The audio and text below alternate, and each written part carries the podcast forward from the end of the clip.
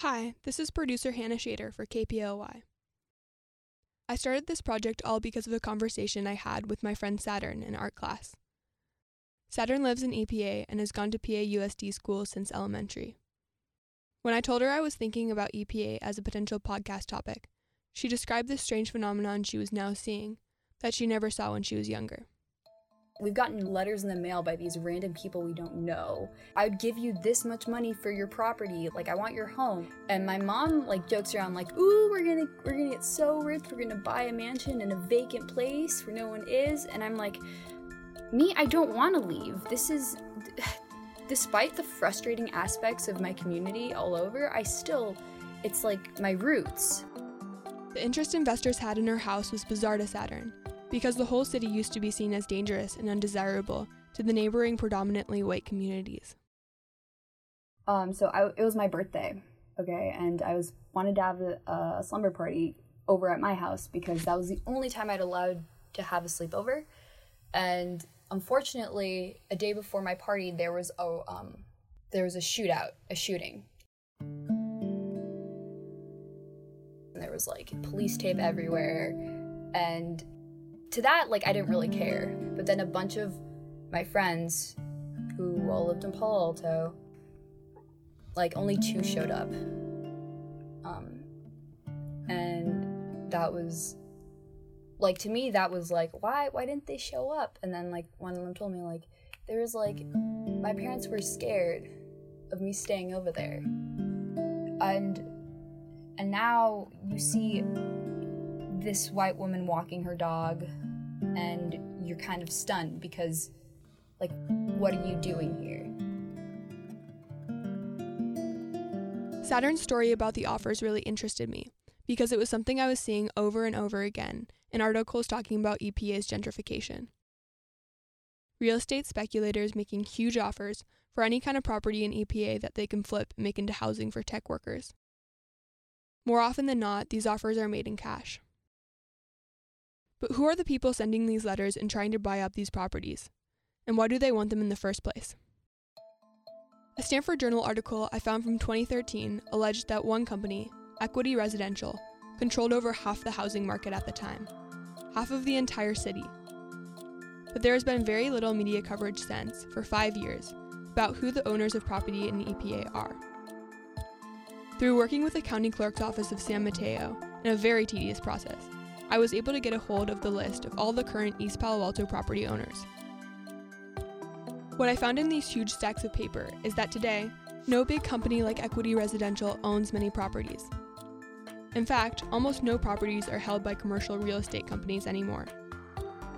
What these owners are, though, is a mixture of individuals who live in and out of the city, none of them owning over five properties. Out of 814 properties I had access to information about, 135 of them had out of city owners. And, while 30% of these owners were either from Palo Alto or Menlo Park, the rest fell in places all over California. There were property owners in Santa Barbara, Rialto, Westlake Village, Merced, Rio Vista, not to mention a handful of owners out of state, in Texas, Florida, and Georgia, all interested in a city less than three square miles. So, why? Why are these people, who aren't living in EPA themselves, and seemingly have little connection to the city, interested in these properties. After talking to local investors, the interest in EPA was even more confusing, because rent control makes properties really hard to profit off of in the short term. This is Arlen Chow, a successful Bay Area investor who has chosen to avoid East Palo Alto. You know, a million dollar home now, if you were to buy that million dollar home and there was, you know, people living in there and you did not have the ability to raise rents to help cover the mortgage payments, the insurance, the taxes that you have to pay on that property, well, that new landlord is going to be, um, you know, paying a lot of money out of pocket for a long time. Mm-hmm. So the the only way to, you know, get into a property like that is you have a, a ton of money and you're able to, you know, buy that property for all cash or near cash. Um, and just sit mm-hmm. on it for a long period of time. I mean, you, you think about it. If you're if you're making you know net a hundred dollars a month on a property that is you know seven hundred thousand or a million dollars in value, Well, mm-hmm. wh- why would you do that for a hundred dollars a month? So it, it makes it less appealing for for investors to come in. This leaves the only potential investors in EPA as people who see the long term economic potential and have a philosophy that these properties will only become more and more valuable. This mindset is understandable. If East Palo Alto stays on its current trajectory, demand will continue to increase while supply stays the same. If you take away the, the social aspect uh, of the problem itself, which is, you know, rightly a, a very large problem, um, but if you look at it from a purely economic standpoint, as you restrict supply um, and you raise demand, well, prices are going to go up for whatever's left over um, in terms of properties being either snatched up by people who are going to move into them or by investors who want to buy them and rent them out. We fundamentally don't have enough supply. So, you know, if, you know, let's say Amazon brings in, I don't know how many people they're going to bring in. Let's say they bring in 5,000 people. Okay. Let's say 50% of those people want to move, right? That's 2,500 people. Well, there, there just aren't 2,500 homes available. So if you were to expand your research into like how many apartments or how many homes are being, you know, constructed in East Palo Alto or, or even in the Greater Bay Area compared to the number of jobs that are being created, you're going to see that housing just isn't keeping up. You know, if East Palo Alto said, okay, Amazon, you move in, and somehow they were able to create 10,000 homes, then you know, the prices of those homes would not go sky high. Whereas if they bring in 5,000 tech jobs and they don't add any homes, well, the existing homes that are there, well, the prices are going to go through the roof. This is great for lower income families and communities who have bought a home and can now sell it for a huge profit. But other residents who chose to rent get the short end of the deal because now the cost of living keeps rising. This is Kyra Brown, East Palo Alto resident and activist.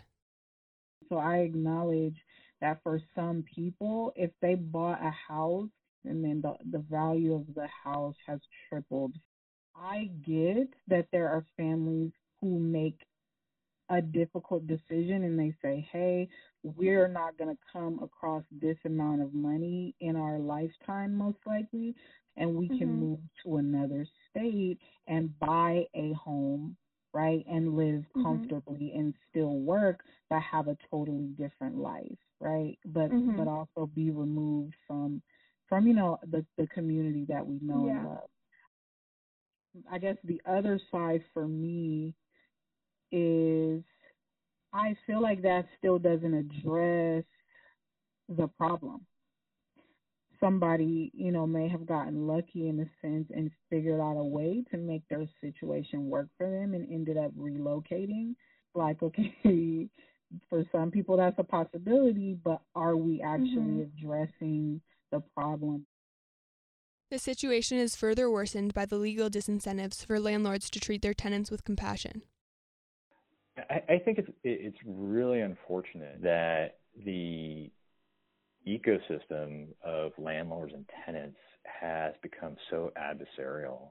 And I personally think it has a lot to do with politicians creating legislation and forcing everything into the courts. Whereas before, you had landlords who were bringing by baskets, you know, during the mm-hmm. holidays and building personal relationships and things like that.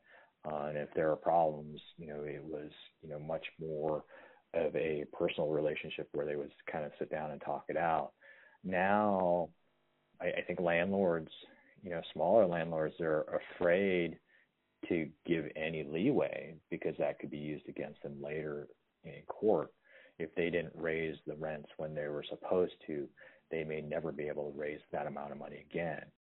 Back in the day, you know, tenants would come in and say, "Hey, look, I'm a little bit short. I can't pay you on the first. You know, can I pay you, you know, on the seventh? and a mom and pop landlord would say, okay, that's fine, you know, pay me on the seventh, and we'll, we'll, we'll call it good.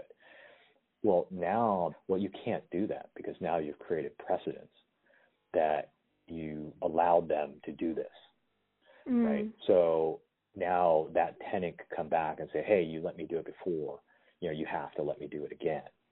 Um, and so, you know, a a a, business minded, you know, landlord is going to say no. If you you know rent is due on the first, if you if you don't get me the rent by the third, then you're going to get a three day notice.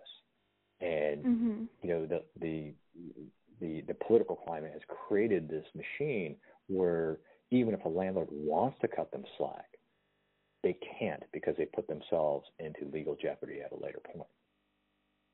I mean, mm-hmm. I, I, think mm-hmm. that's a discussion that uh, you know I, I think it, it, gets lost that people don't don't really understand that that there are a lot of landlords out there that don't want to be doing the things that they're doing, but they have to, and so I, I think that's changed a lot. The the whole humanity of it has kind of been pushed aside, and it's just become about rules and regulations and laws. The theoretic economic solution to this problem is lining up the demand with supply. But personal biases, government action, and a number of other factors get in the way of this. An example is cities allowing tech companies to move in without a plan for increased housing.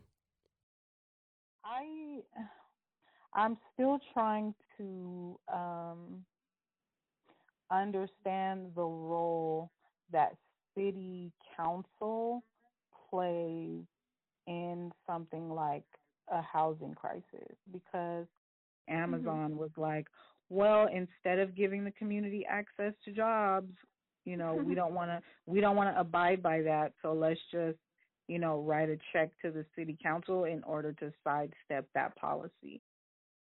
Again, it, it's kind of a, a you know, is a catch twenty two in terms of money, right? Because cities want money to come in right? They they want companies to come in because those companies bring in huge amounts of tax revenue, but they're not addressing the housing issue at the same time. Somebody needs to be thinking about adding housing on a huge scale, and the problem right now is that the politicians they don't they don't you know in, in their political movements don't move in lockstep with housing and in jobs, right? Mm-hmm. They, they get all excited when they get, you know, Amazon to move in or Facebook to move in or whatever, but they don't talk about, hey, where are all these people going to live? Well, these people are going to live where the existing tenant base lives. They're they're going to displace them. The conflict of ideology is like all over this whole gentrification and you know not in my backyard or not mm-hmm. in my mm-hmm. neighborhood conversation you know it's it's all about you know nimbyism not in my backyard people have a single family home they don't want this three or four story condominium with people on their balconies looking down into their backyards you know mm-hmm. that happens everywhere through San Francisco Bay Area. I mean, everywhere in every city that you, you go to, people say, "Hey, yeah, we there's a housing crisis, housing crisis." Okay, well, can we build an eight-story you know apartment complex next to your house? And everybody says, "No, go go build it, you know, in this other neighborhood." And so what ends up happening is now there's this political deadlock. But you look at all the areas that are are building, you know, large apartment complexes. They're in what used to be industrial areas right, that don't have residential neighbors. You know, these companies are coming in, they're buying, you know, old factories and things like that, um, and building four or five story apartment complexes on them because that's where they don't get political pushback from the neighbors. Mm-hmm. Unfortunately, that's not in East Palo Alto. That's you know that's in you know places like Milpitas or San Jose or Fremont.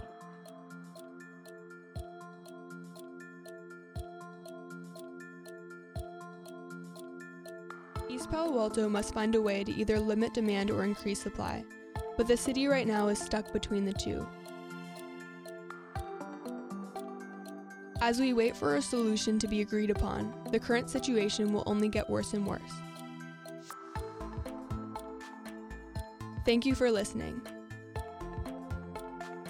Special thanks to Arlen Chow and Kyra Brown for offering their expertise and to the assessor's office at San Mateo for providing me with help and information. Music is provided by Megatrax.